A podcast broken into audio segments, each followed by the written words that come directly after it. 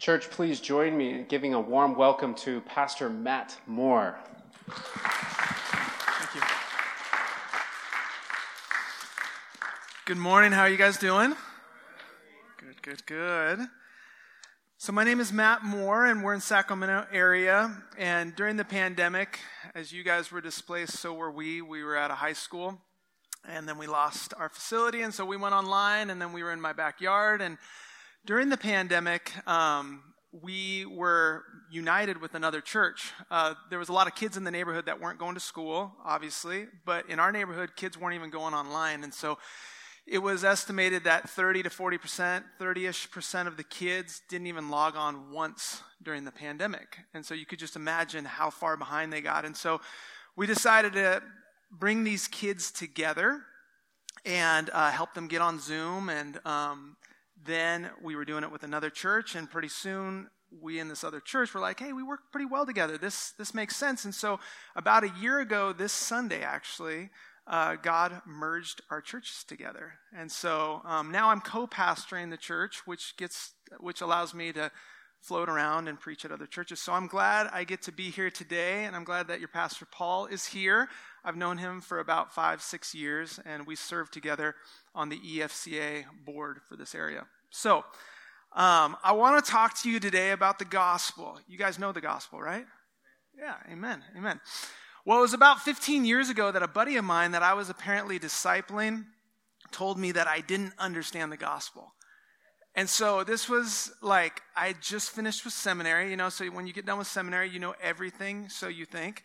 And this dude told me, he's like, Matt, I, I know that you you know the gospel, like, I know you know how to like pull it out of your pocket and share it with somebody that doesn't yet know Jesus, but like, do you know how the work of Christ impacts your day today?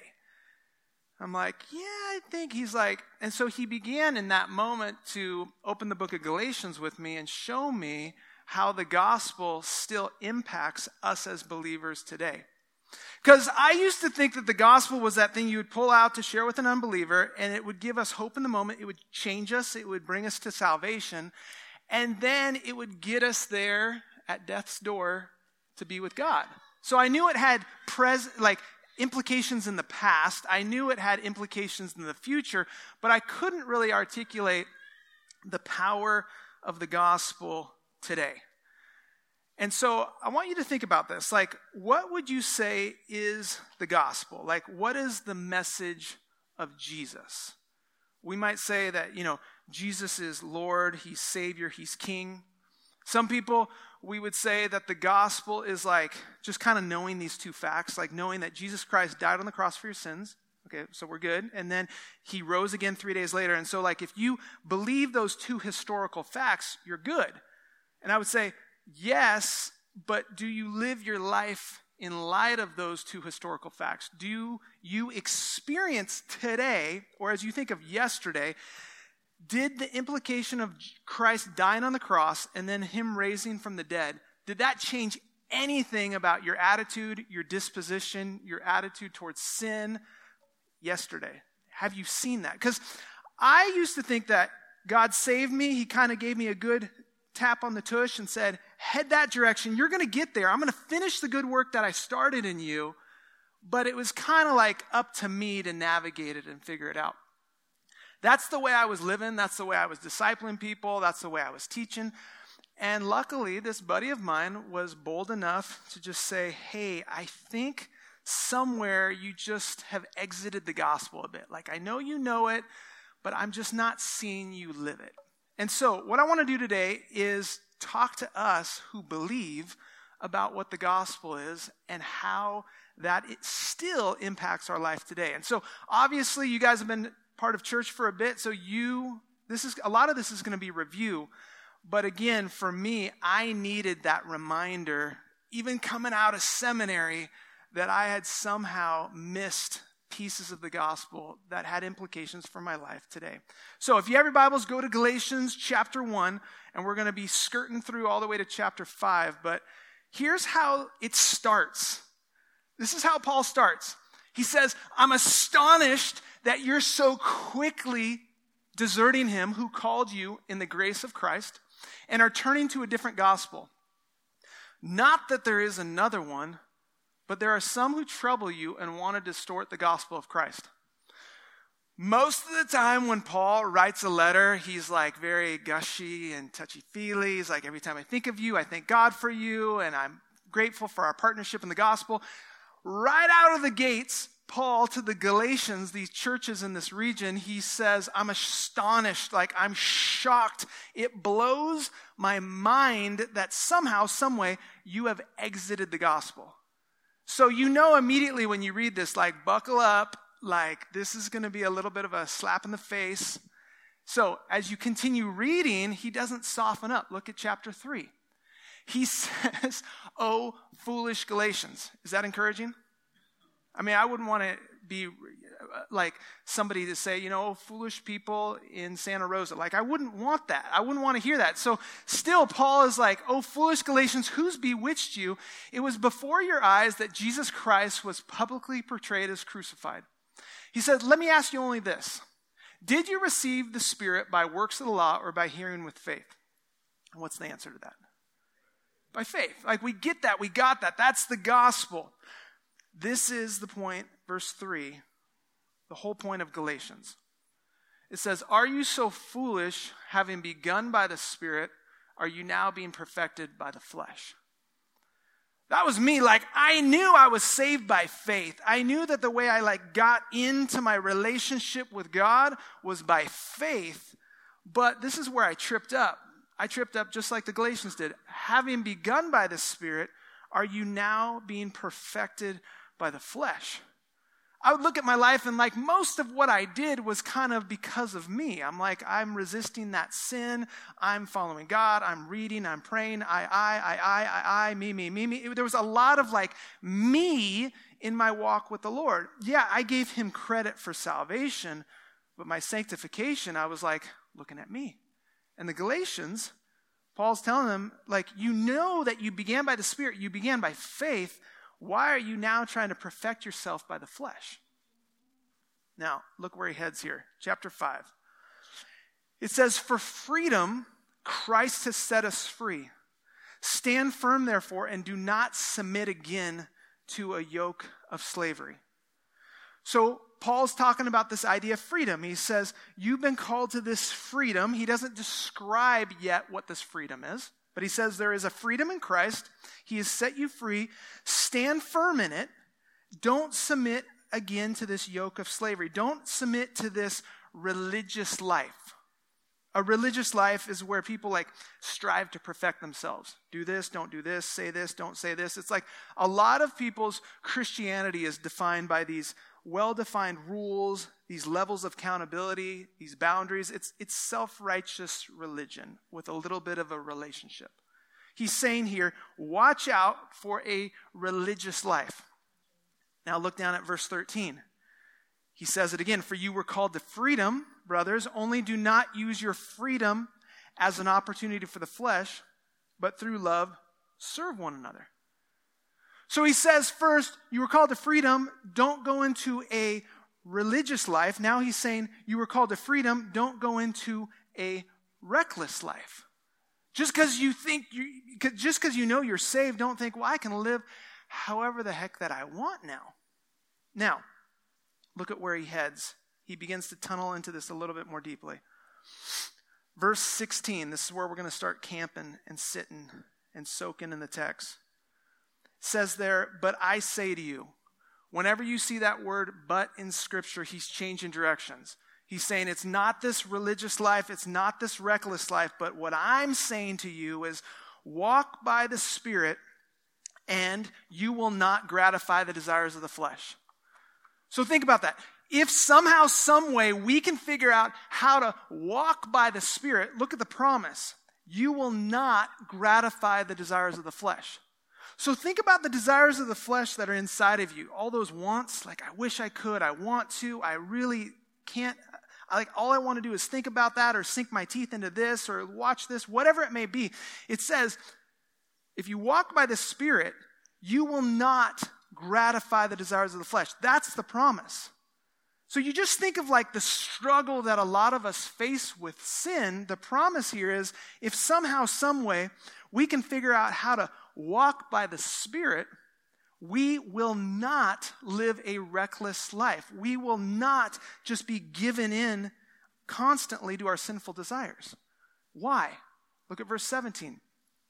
It says, The desires of the flesh are against the spirit, the desires of the spirit are against the flesh. They're opposed to each other to keep you from doing the things that you want to do. So, have you guys ever experienced that wrestling inside of you? You know, just like where you're like, oh, yeah, and it's like, it's, it's more than just your conscience. It's more, it's like there's a struggle where you're wanting to do something, but you're being resisted and you're being held back. That wrestling is the Spirit of God.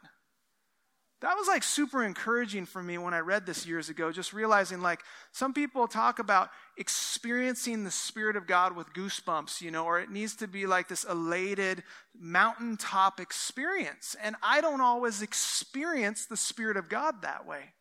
Sometimes, yes, but not all the time.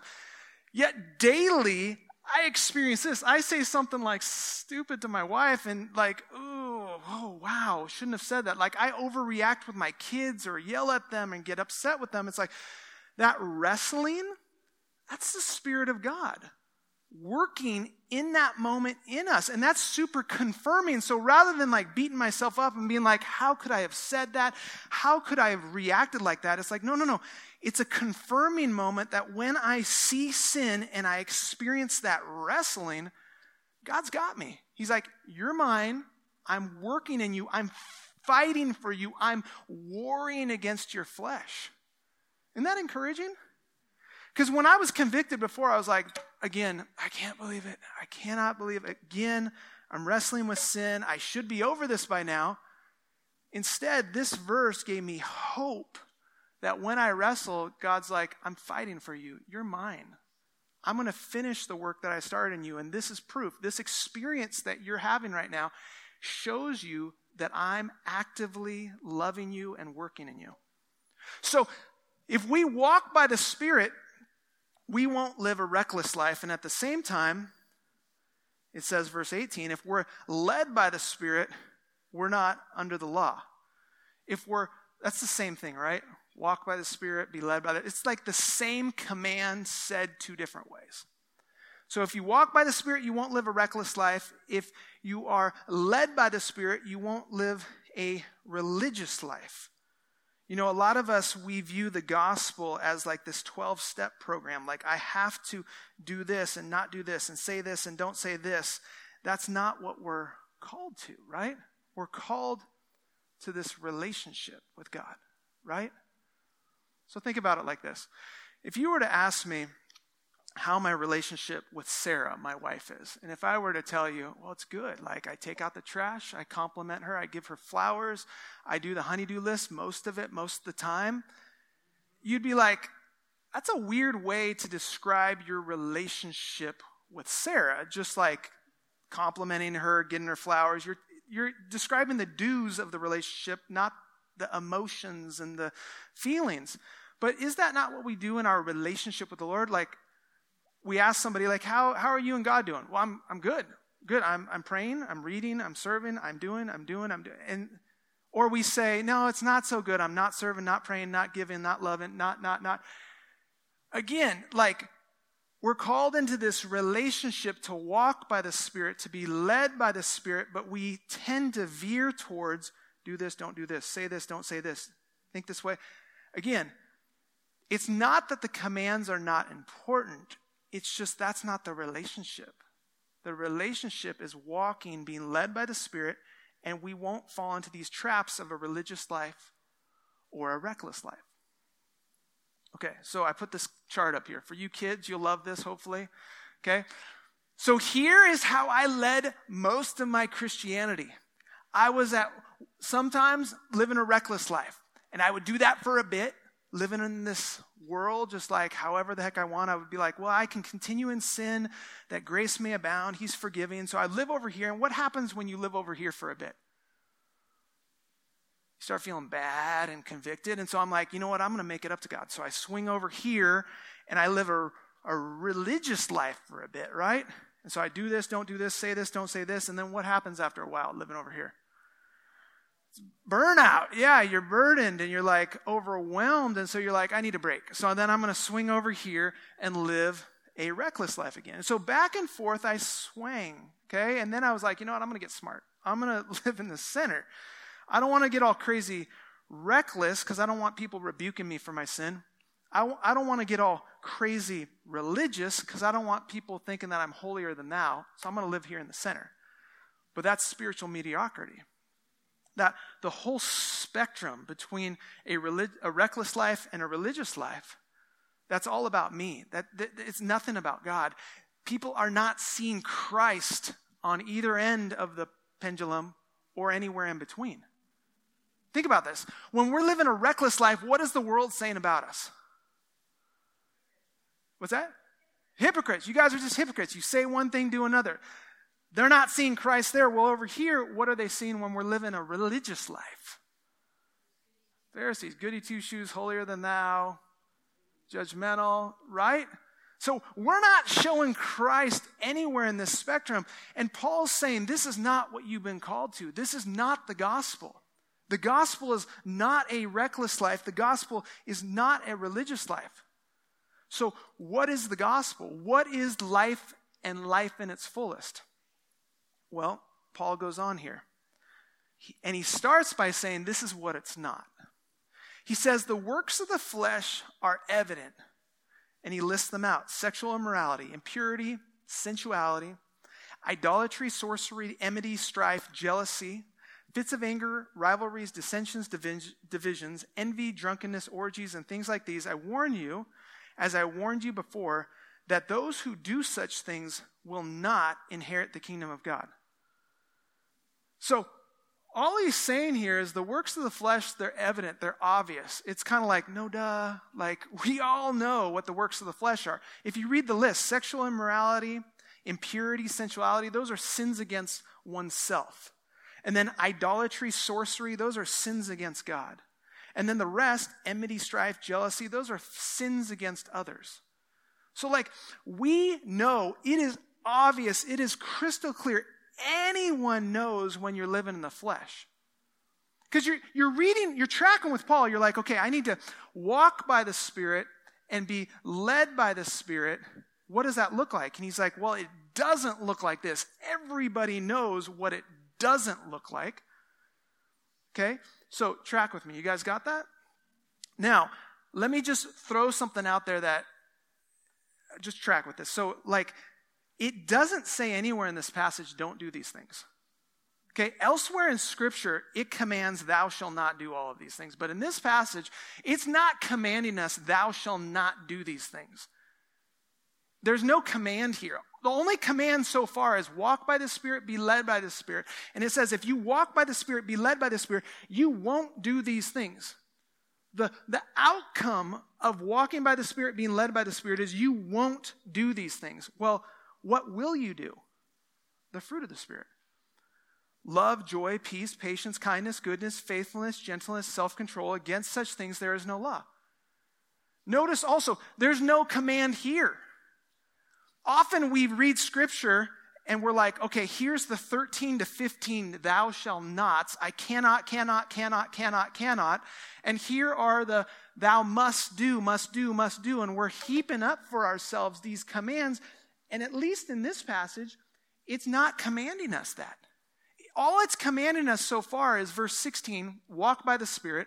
Verse 18, be led by the Spirit. And it's saying, you won't do this and you will do that.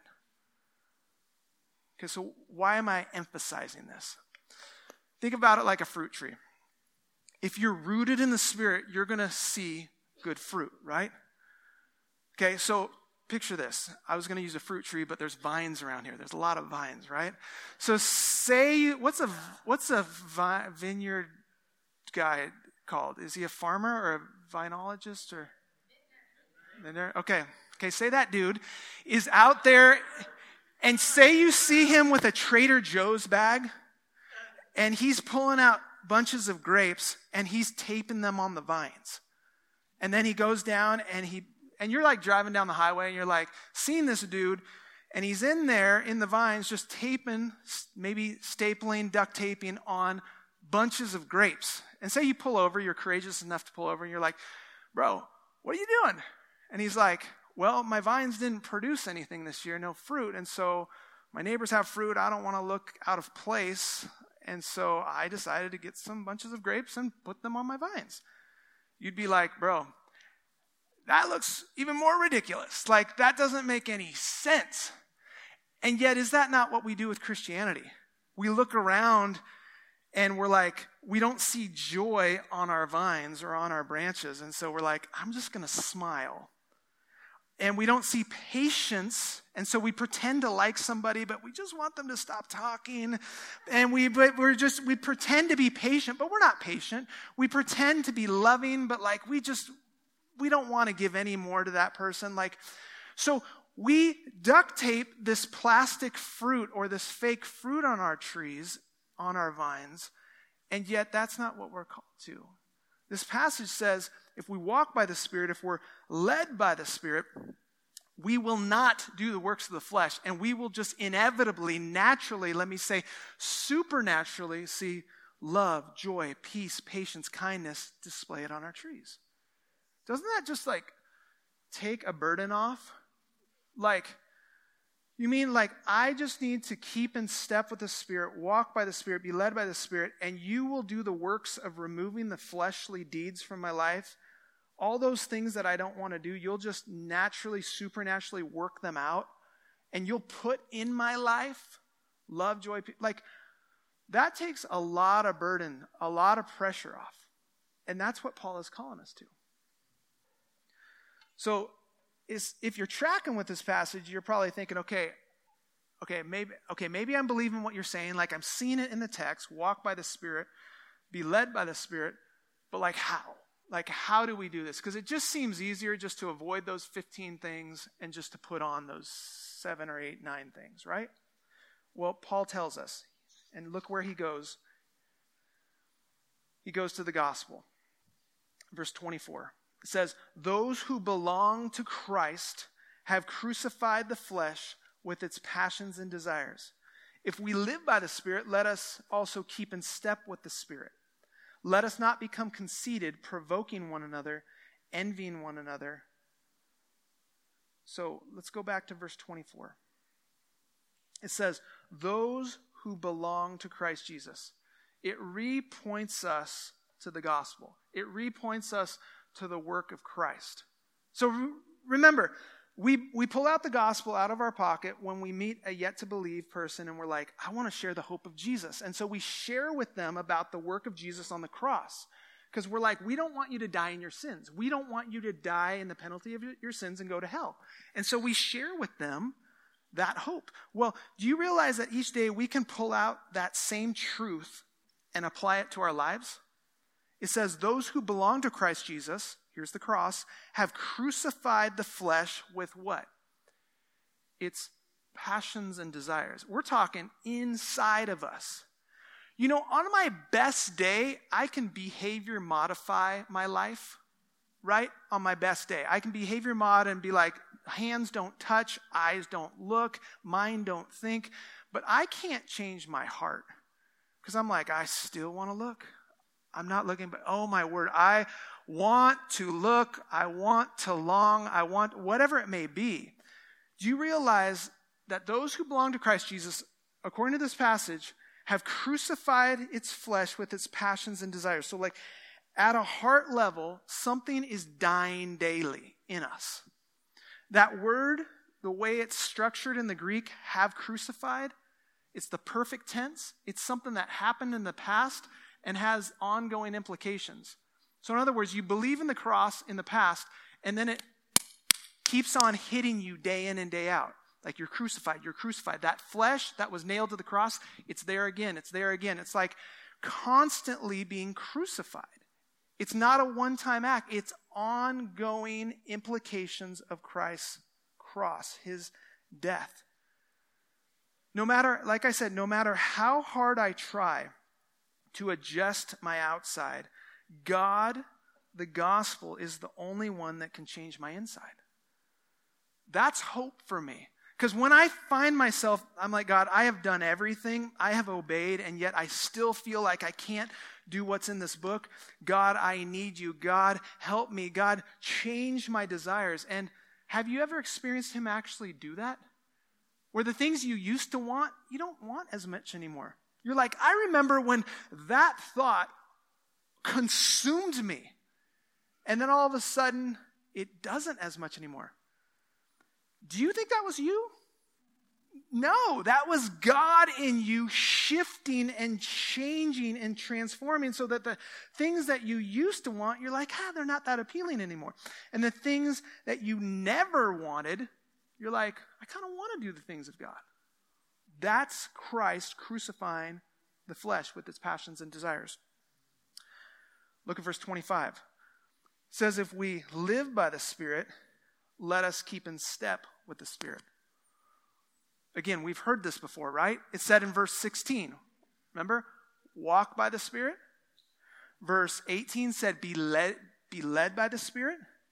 Now, verse 25, it says, If we live by the Spirit, let us also keep in step with Him. So, like, in other words, we have the Spirit, so, like, let's get in cadence with Him. Let's walk with the Spirit that we have been promised.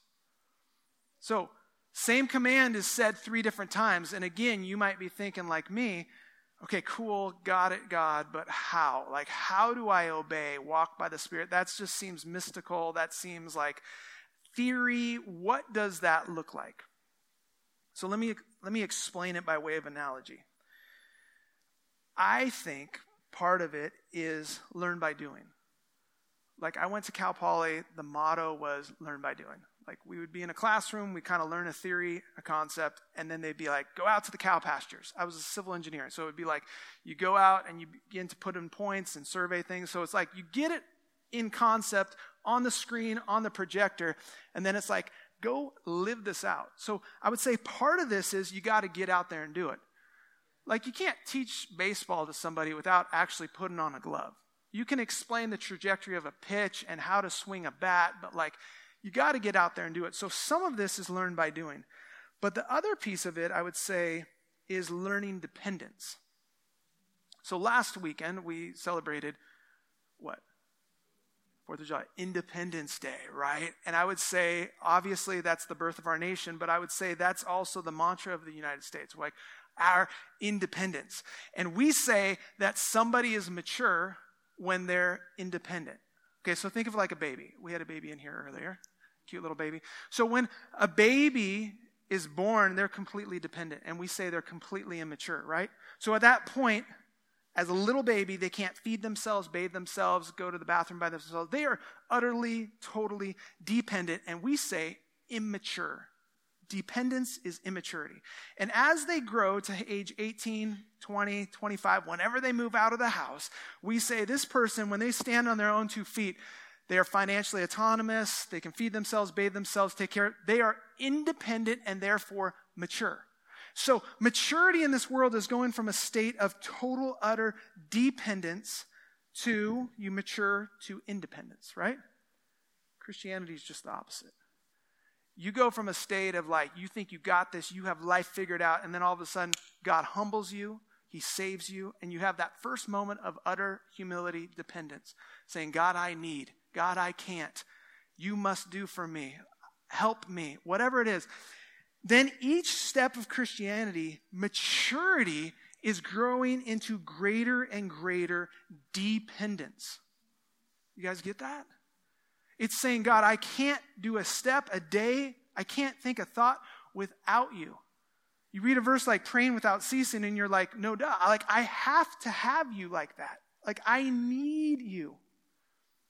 It's learning, maturity is learning dependence with God. So think of those commands again. Walk by the Spirit. Be led by the Spirit. Keep in step with the Spirit. It's saying in each moment, God, I can't, I need you. Like, I know what I'm capable of. I know the obedience. I know, like, the ceiling to my obedience. And yet I cannot display the fruit of the Spirit like you asked me to. And I cannot fully put off the works of the flesh. So, God, you have to change those desires so that I don't even want to want those works of the flesh. verse 19, 20, and 21. And you got to transform my heart so that I have sincere joy and love and peace. Like you got to do it, saying, God, I can't, but you can, so do it in me. That's the life of Christianity. That's the good news each day is God not only comes to us and saves us once, but he steps in each and every moment and says, I'll sanctify you. I'll change you. I'm going to be your hope in this moment. I'm going to be your power in this moment. That's the good news of the gospel day in and day out. It's like this. So, my oldest son, he's 16. And when he was four, he didn't know how to ride his bike by himself. Okay? Well, he had a friend that was a girl who was five who knew how to ride her bike without training wheels. And so he found out about this and he was like, Dad, I want to learn to ride my bike without training wheels. I'm like, buddy, you'll do it someday, but today's not today. You're not ready yet. And he's like, Dad, I want to do it. I'm like, okay, we'll try. And so this was back in the days of video cameras. So like he had me get the video camera out. We went down to the school and I took the wheels off and he's like, video me, Dad. I'm like, buddy, you don't want to remember this. Like this is not going to be good. So I put him on the bike and I hold the back of his seat and I'm holding his handlebars He's like, I got this. I'm like, whatever. Okay, so here we go. So he starts pedaling and he's kind of getting in, and I'm feeling that he's balancing by himself. And so pretty soon, he's like swatting my hand. He's like, Dad, I got this. I'm like, hmm, whatever. Okay, so I let go and I'm still holding on, and he's telling me, Get the video camera, get the video. I'm doing it, I'm doing it. So he's riding around, but he doesn't realize that I'm still holding on to the seat.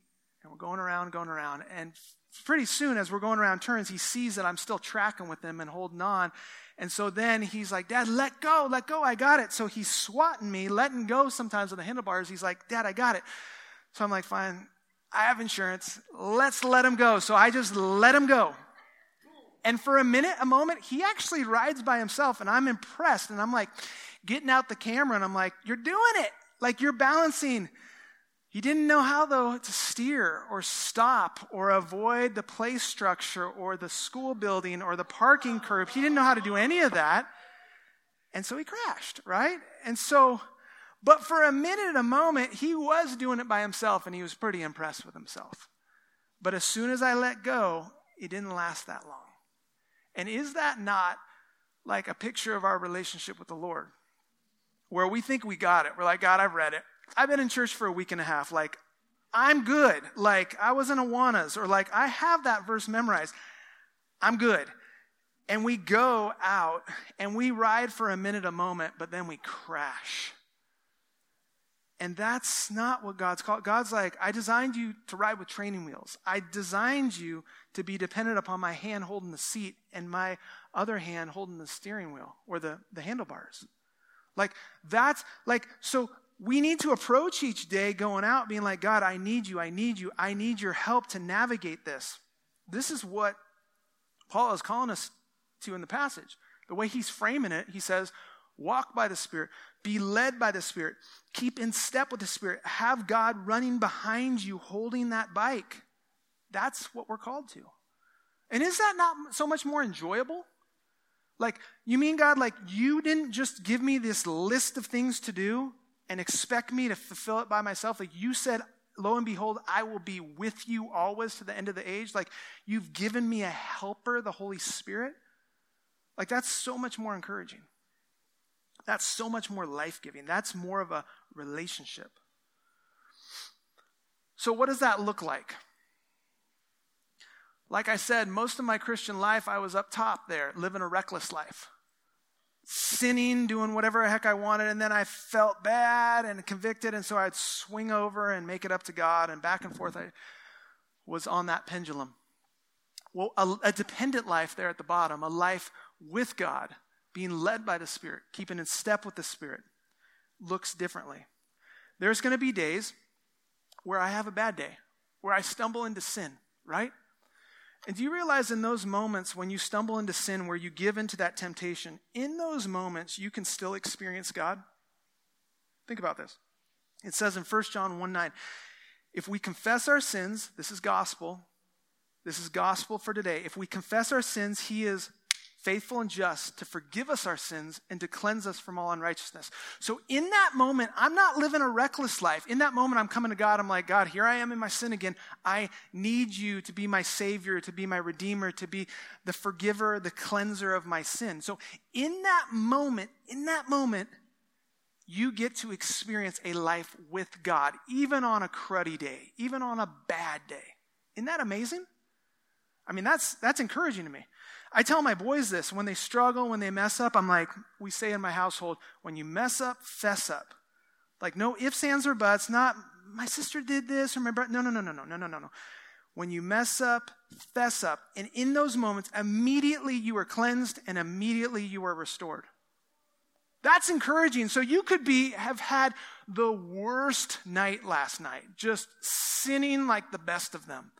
And God says, if you confess your sins, He's going to rush you with His mercy and forgiveness and restore you. So, on our bad days, they're not necessarily going to be reckless days. You just come in humility and dependence and say, God, I need. But then we also have good days where we're like, dude, I was amazing. Like, Ooh, I shared the gospel with like one and a half people. Like, I served, I prayed, I, I, I. And so you realize in those moments, you're like, wow, that was a lot of me. Well, I'm bragging about me. No, God, I know what I'm capable of. You worked through me. You gave me a heart for that person to share the gospel. You loved through me when I know that I'm not capable of that. God, that was you and me. It's like what Paul says in 1 Corinthians 15. He says, he brags, so it seems. He says, I worked harder than all y'all, but it was not I, but the grace of God in me. So get this.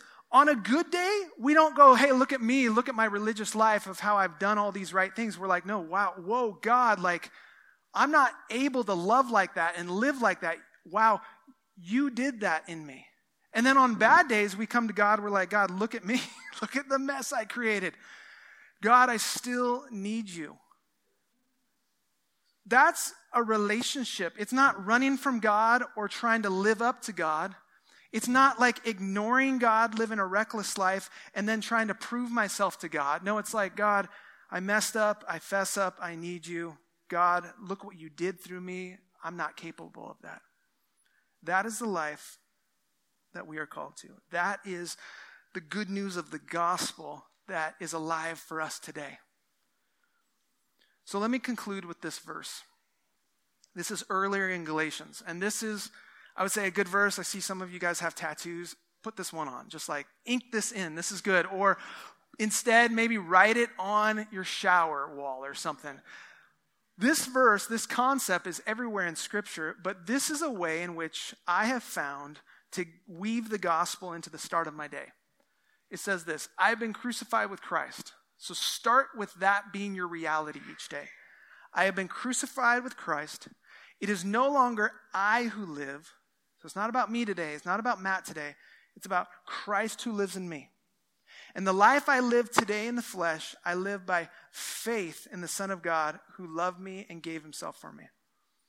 That verse, I would say, is very centering for us to get us focused again on the gospel. Like, yeah, I believed the gospel in the past, but I want to believe the gospel today. I want that to be my worldview. I want that to be my reality, my narrative, my paradigm.